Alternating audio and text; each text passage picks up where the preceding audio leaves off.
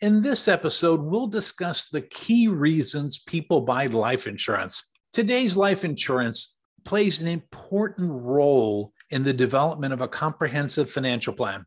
I often get asked if I could simply explain one, the financial risk, the risk that people face that life insurance protects against, and secondly, how much protection a person should buy.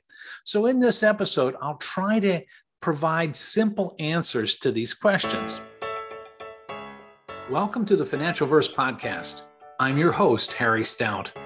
This podcast is dedicated to improving your financial wellness. Our focus is to educate and inform about all aspects of money.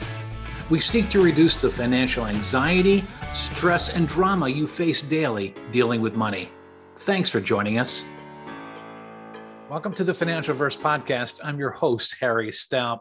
In this episode, we'll discuss the key reasons people buy life insurance. And uh, I think you'll find the, all the reasons very interesting, but they differ significantly from household to household. So let's begin. Today's life insurance plays an important role in the development of a comprehensive financial plan. I often get asked if I could simply explain one, the financial risk, the risk that people face that life insurance protects against, and secondly, how much protection a person should buy. So, in this episode, I'll try to provide simple answers to these questions. When you look at it overall, life insurance should be one of the building blocks of your personal financial safety net, something that I stress. When properly structured, it delivers cash on a guaranteed basis. And that's so important cash on a guaranteed basis in the future when it's needed to help pay the costs of unexpected life events such as death, disability, chronic illness, or even a long term care event. So today's life insurance can cover a, a number of different financial risks if the policy is set up properly. Now, to determine the risks and the amount of protection that you need, you must carefully review your life situation. And we'll talk about that. You need to look at your assets and your liabilities, who's dependent upon you for financial support.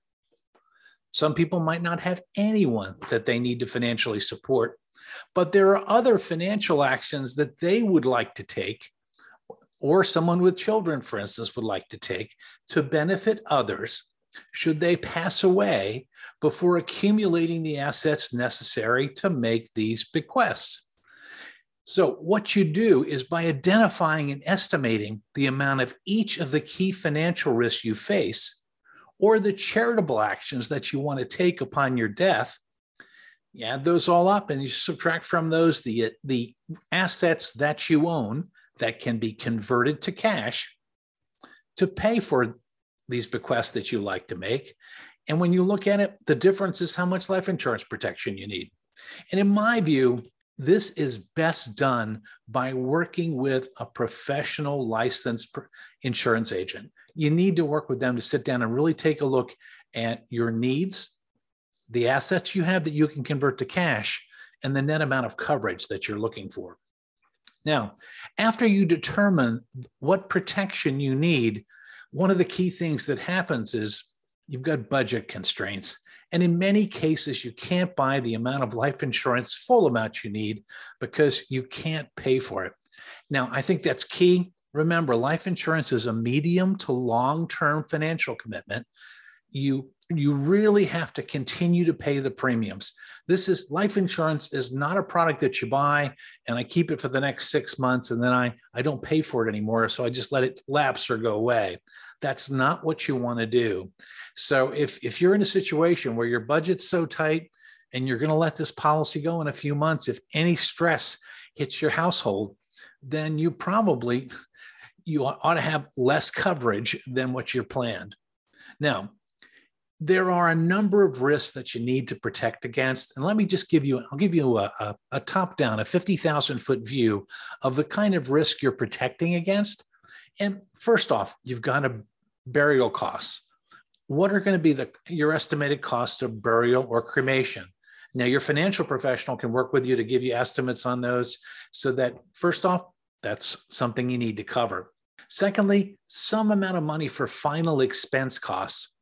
And what final expense costs are, they are, for instance, medical deductibles related to an illness or coinsurance amounts, some amount of money that pays those last bills that you accumulate prior to uh, prior to your death. Thirdly, living cost replacement, which is also referred to by a lot of people as income replacement. Your dependents need that cash you bring in every week, biweekly, or monthly in your paycheck to maintain their standard of living, to pay all the costs of the household. How much living costs are you looking to replace with the life insurance coverage you buy? Are you looking to give them coverage up until the time they go to college? Or you are you looking to provide enough coverage, say maybe five years worth of expenses, so that the family could deal with your loss or deal with the loss of you or your partner and then regroup and then have some time then to readjust lifestyle and move at some period of time? Now that's a difficult area to discuss and you need to discuss it with your partner and make sure you're properly provided for your children and other dependents that you have now another area that you might need to fund is your share of the expected retirement savings for your partner or spouse maybe the two of you in constructing your retirement plan, you or that person was counting on you putting in so much per year for the next 10 or 15 years so that they could retire. Well, if you're not here, you're not going to be able to do it. So the proceeds from a life insurance policy could help you pay for that. The next item would be having an amount of life insurance coverage put aside to pay for your unpaid debts. And these, these would include your mortgage or your share of the mortgage, car loans that you have, co-signed student loans, and any installment obligations that you have. Next item should be looked at is the remaining unpaid cost or expected contribution that you intend to make to the college or trade education of your dependents. How much are you going to give each child 15,000 a year for 4 years of school? What are you going to do there? You need to plan to have some bucket of money. Or if you're going to let them be on their own, that's okay. But you need to plan for that. And everyone, the family needs to know that's what you've done. Another situation that pops up that prompts coverage, and I see this more and more, are special situations. And that's where people have a child, say a special needs child, who might have a physical or cognitive impairment.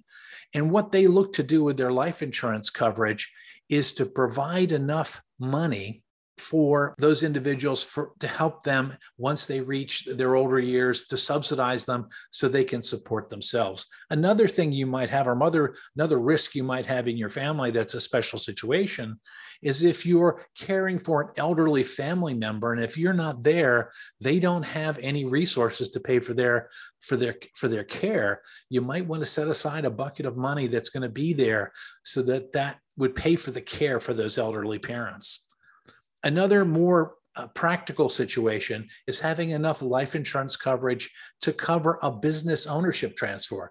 Transfer. Maybe you and a partner have built a nice little business. If one partner dies, that their family was probably want to be bought out of the business. So having what is called a buy sell arrangement in place and then life insurance coverage to fund it is very important.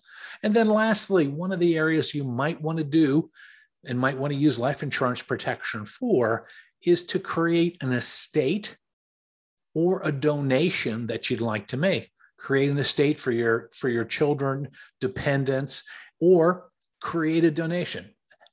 Have enough money that passes at the time of your death that it might go to your church your college or university or other charitable causes that you believe in. So those are all areas that you need to sit down think about and try to really make sure you've got proper amounts of protection in place. Now, you can do your own research about how much coverage you need and you'll see if you go onto the internet there are various online tools calculators and rules of thumb. An example would be a rule of thumb that many will you'll see if you go onto the internet 8 to 12 times your gross income is what you should have in coverage. Now all of these rules of thumb they're uh, shortcuts to determine the coverage needed. And what I believe is that you need to sit down and look at your situation, what dependents you have, what charitable desires you have, what other requirements your household might have. Again, special needs, caretaking for elderly individuals, you need to sit down and take the time to look at your situation in more detail and to see firsthand what your protection needs are. Now, once you've determined what your protection needs are, you'll compare those needs to what liquid assets or assets that are convertible into cash you have. And the net will be a, maybe a surplus. Maybe if you have a surplus, maybe you don't need life insurance. If you don't, if you have a deficit, say you need 2 million of to pay for all of the obligations in your life and you've got $300,000 of assets maybe you need as much insurance as you can get your arms around to make sure as many of those needs are taken care of as possible. So i believe it's really important to explore the ways you can use life insurance as part of your personal financial safety net and overall plan and I think it's best to do this working with a qualified professional so you make sure you have an appropriate amount of coverage in place. Also, I'd encourage you to take 10 minutes and go to the Life Happens website. I'll include uh, a reference to Life Happens in the show notes. And Life Happens is a nonprofit organization that provides information, tools, and stories about the value of life insurance and how it is a tool you can use to make your financial life better. So that's our episode for today. We tried to talk about why you need life insurance, looking at your protection needs, the assets you have, and then coming up with an appropriate amount of life insurance to fund any needs you basic needs that you have at the end of the day. So thank you so much and we look forward to our next session together. Thanks for listening today. The Financial Verse podcast is brought to you by Better Wealth. Better Wealth's mission is to unlock intentional living by helping you better manage your money. To find out more, go to betterwealth.com. If you like what you've heard today, please rate us on your podcast service and forward today's program to your family and friends. We would really appreciate it. To learn more about the Financial Verse, please visit financialverse.com.